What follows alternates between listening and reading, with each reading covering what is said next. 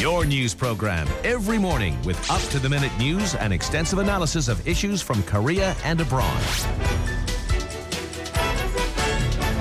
This morning with Alex Jensen on TBS EFM.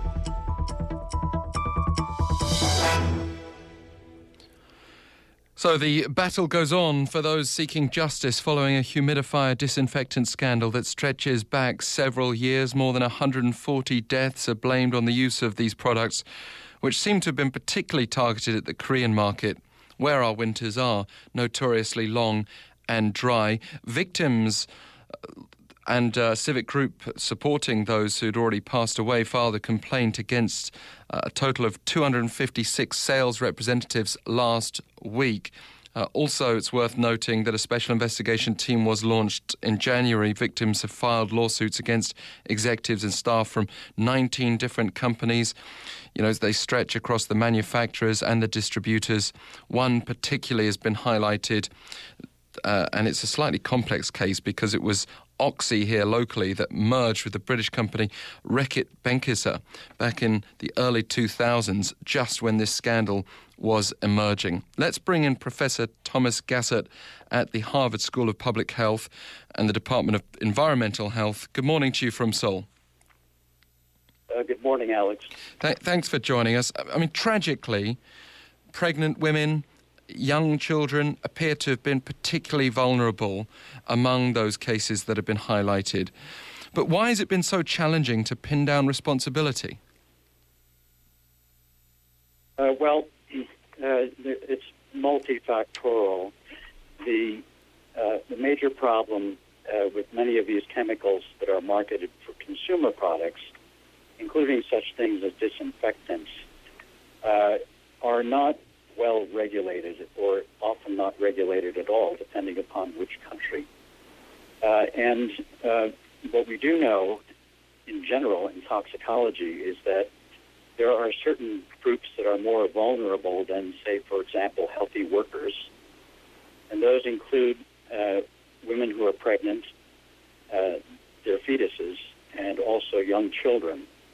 But you can include among vulnerable groups uh, the elderly, and others who might be otherwise immune compromised.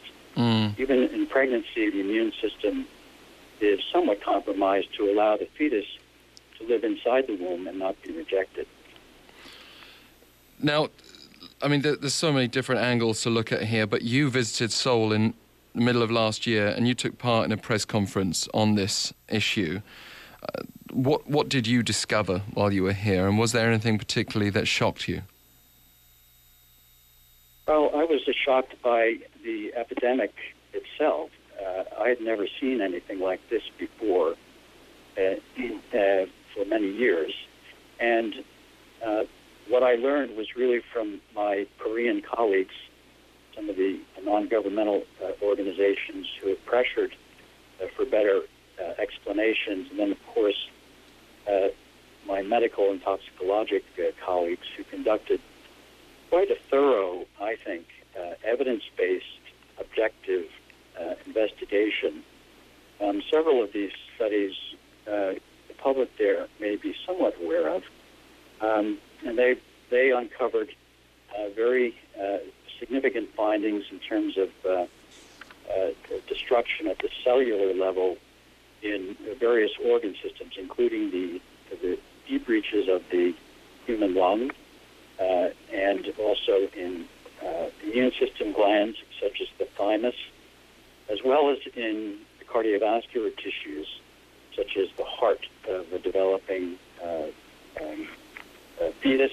Uh, some animal studies were done in mice and in uh, zebrafish, zebrafish embryos, showing early death, severe accumulation of fibrous collagen, uh, fibro- fibrosis uh, as well as uh, reactive oxygen species. We call these free radicals, and when these are generated in tissues, they're highly toxic not only to cells but to the DNA uh, within the cells that cause the cells to function properly and not die early.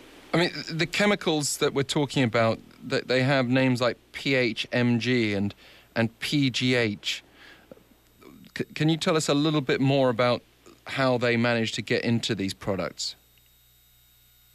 Well, I think that even though I, I, can tell you, Alex, I did a pretty extensive uh, toxicologic uh, literature search, uh, including the medical literature, and virtually nothing has been published until this epidemic has occurred on these specific chemicals, PHMG, commercially known as uh, CEFU, CPFU, PGH, commercially known as Oxy, uh, and there were actually two other chemicals that were identified by Professor Dong Peck, who led the most thorough uh, published study to date, just recently published in December 2015. These uh, chemicals basically do not appear in the published medical and toxicologic literature, including the National Library of Medicine of the United States, which has the largest database uh, on something called ToxNet which anybody can look up online. Mm. Um, if you look for material safety data sheets, such as or substance data sheets, uh, uh, or safety, I should say, safety data sheets, you look up these databases uh, globally, and there are many of them. You cannot find uh, these uh, two substances that you named, PHMG or PGH, even if you search by their chemical abstract uh, substance numbers. Yes. PH, number. One, one of the companies. The only, the only literature you can find that I can find is what's been published by our Korean colleagues since uh, 2014. Uh, one of the companies, um, Sifu, uh, which uh, comes out of Denmark, um, we we understand, um, but anyway, was I, have got in front of me what looks like a press release from 2011. Uh, it's got this information. It says Sifu humidifiers made of non-toxic and non-alcoholic premium disinfectant with PGH ingredient, which is used widely in eco friendly European countries such as Denmark. It has a strong sterilizing effect for general bacteria, uh, and then goes on to say, isn't harmful for human and environment. So uh, I'm directly quoting there, including the grammatical errors. But uh, th- that that sounds reassuring. Uh, obviously, it didn't prove to be the case. Was this? to me, Alex. Uh, yeah. I'm sorry. Go ahead. Finish. No, what I was just going to say is that irresponsibility, ignorance, or, or deliberate manipulation. It's deliberate deception. And the reason uh, I say that is, first of all, we have a huge body of evidence including dead bodies, uh, to demonstrate that, that it was deceptive. Um, the common sense way to look at this in terms of marketing for your uh, listeners uh, in the general public that if something is marketed as a sterilizer or a biocide, you have to know that the, the manufacturers have done some studies to see if they're effective at killing cells or damaging DNA, uh, destroying the, um, the, the, regular function of an organism. Uh, so if they're marketing it that way, then they know it has a toxic profile on living tissue. Mm. So to market it in such a way that you're going to be inhaling it, particularly for long hours, particularly among vulnerable people, uh, or to ingest it, or to apply it to the skin and not wash it off with copious amounts of water means that they knew full well that there could be a toxic effect, particularly in vulnerable groups. Um, one more question, because we are just about out of time, but the, the really big company involved in this, in, in, the majority of cases, is Oxy Reckitt Benckiser, based in the United Kingdom, but it was a merger with a Korean company at almost exactly the same time as these chemicals were apparently added to their product.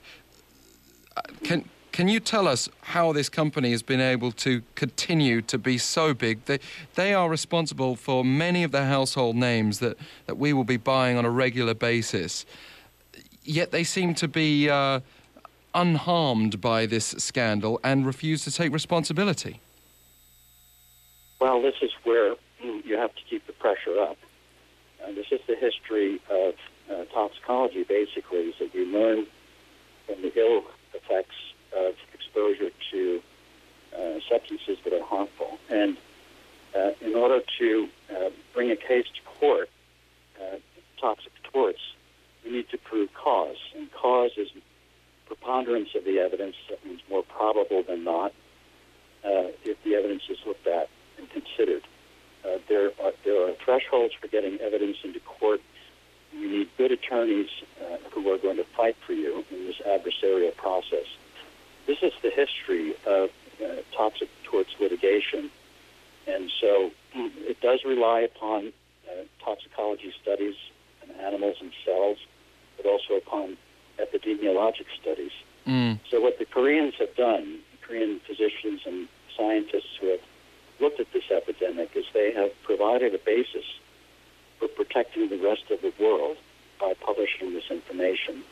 Now it moves on to the litigative phase, uh, I would imagine, by those persons who are directly harmed, uh, and then subsequently, hopefully, eventually will result in regulatory uh, strengthening, including something Yes. like what we have here in the United States, the Toxic Substance Control Act. Professor Gassert, thank you very much. It would be good, obviously, to see further legislation come through here. It's great to have you on the line with us. My pleasure, sir. Take care. Professor Thomas H. Gassert from Harvard University. And uh, it's impossible for us to cover all of the angles here. Uh, as I said before, there are so many.